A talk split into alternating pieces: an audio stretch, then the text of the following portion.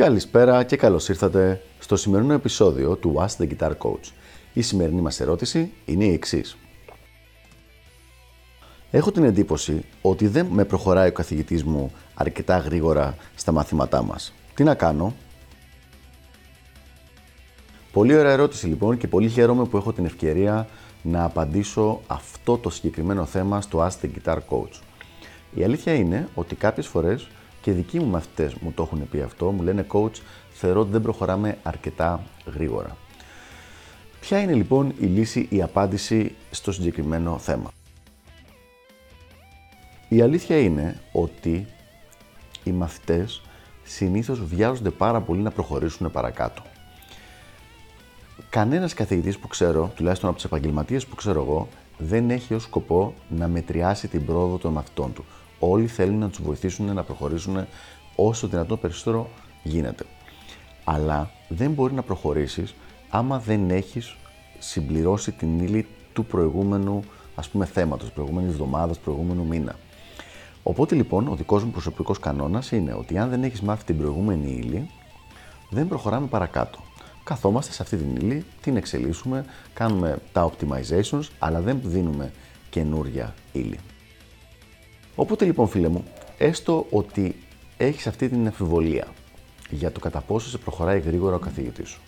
Πρώτα απ' όλα, τον καθηγητή σου αυτόν, πώς τον βρήκες; Βρήκες απλά ένα τυχαίο καθηγητή, ένα τυχαίο δάσκαλο που έμενε κοντά σου και επειδή σε βόλευε ή έκανες κάποια έρευνα για το συγκεκριμένο θέμα; Αν έχεις κάνει την έρευνά σου και έχεις δείξει, δει ότι ο καθηγητής αυτός είναι όντως επαγγελματίας, είναι σοβαρός στη δουλειά του, έχει βγάλει καλούς μαθητές, ξέρει τι κάνει, τότε σε αυτή την περίπτωση, αν τα έχεις κάνει όλα αυτά, είναι πολύ έξυπνο το να τον αφήσεις να κάνει τη δουλειά του με τον ίδιο τρόπο που θα άφηνες έναν γιατρό να κάνει τη δουλειά του και δεν θα μπαινε μέσα στο δωμάτιο που γίνεται η εγχείρηση και να τον ρωτάς μήπως θα έπρεπε να κάνεις πιο γρήγορα αυτό με τον ιστέρι, μήπως θα έπρεπε να αλλάξουμε, να βάλουμε εκείνο το σφουγγάρι κτλ.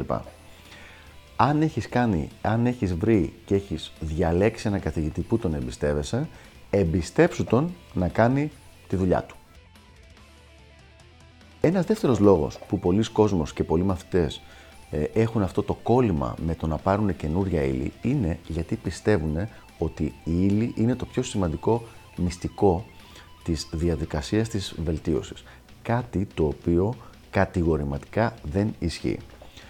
Δεν υπάρχει λόγος να λέμε ψέματα. Σχεδόν όλη η ύλη αυτή τη στιγμή υπάρχει στο ίντερνετ. Δηλαδή, όποιος θέλει να ψάξει να βρει κάτι για οποιοδήποτε τεχνική, οποιοδήποτε θέμα, οποιοδήποτε link, οποιοδήποτε solo, σίγουρα κάπου θα το βρει μέσα στο ίντερνετ άμα ψάξει λίγο.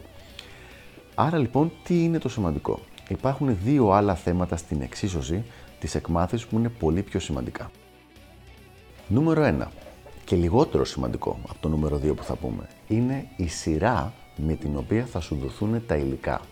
Δηλαδή τα υλικά από τα οποία μαθαίνεις, δεν τα μαθαίνεις με μια random σειρά, μια τυχαία σειρά, με τον ίδιο τρόπο που όταν φτιάχνεις ένα κέικ, δεν τα πετάς απλά όλα τα πράγματα μέσα και περιμένεις ξαφνικά να βγει το κέικ, ή ακόμα περισσότερο σε μια τούρτα δεν πετάς όλα τα υλικά και λες και περιμένεις υπομονετικά να γίνει η τούρτα έτοιμη. Χρειάζεται να γίνουν με μια σειρά τα πράγματα έτσι ώστε πραγματικά να υπάρχει μια βελτίωση και μια πρόοδος. Αλλιώς αν, αν γίνει τυχαία, πραγματικά μειώνεται πολύ και η γενικότερη πρόοδος και ο ρυθμός της. Όταν λοιπόν εσύ παίρνεις κάποιο τυχαία υλικά είτε από το ίντερνετ ή από κάποιο φίλο του, τα παίρνει, μπορεί να πάρει τα σωστά υλικά, αλλά τα παίρνει με λάθος σειρά και αυτό μειώνει την αποτελεσματικότητα. Το δεύτερο πράγμα το οποίο είναι πάρα πολύ σημαντικό και αυτό είναι θα έλεγα 70 ίσως και 80% της διαδικασίας της εκμάθησης είναι το feedback του καθηγητή ή ακόμα καλύτερα του επαγγελματία coach της κιθάρας.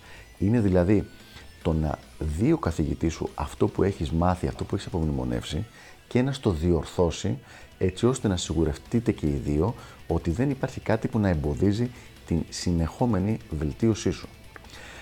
Ε, αυτός είναι, αυτό είναι το προσωπικό μου μυστικό με τους μαθητές μου, με τον οποίο τρόπο βλέπω ότι βελτιώνονται συνέχεια τα παιδιά, είναι γιατί πραγματικά δεν αφήνουμε να πέσει τίποτα κάτω. Δηλαδή, αν μία τεχνική δεν παίζεται σωστά, προσοχή, δεν λέω γρήγορα, αλλά σωστά, την δουλεύουμε μέχρι να παιχτεί πολύ πολύ σωστά. Με αυτόν τον τρόπο μπορούν να, βελτιώνονται, να συνεχίζουν να βελτιώνονται συνέχεια. Αυτό το πράγμα δεν μπορεί να το κάνει κάποιος μόνος του, νούμερο ένα, αλλά ακόμα και με καθηγητή, αν έχεις, και αν προσπαθεί ο καθηγητής, αν του ζητάς συνέχεια απλά καινούρια ύλη γιατί θεωρείς αυθαίρετα και από μόνος σου ότι δεν παίρνεις αρκετή ποσοτικά ύλη, δεν το επιτρέπεις να το κάνει αυτό το πράγμα. Άρα λοιπόν, πού καταλήγουμε; Η ύλη είναι ένα μέρος της εξίωσης, αλλά δεν είναι το πιο σημαντικό μέρος.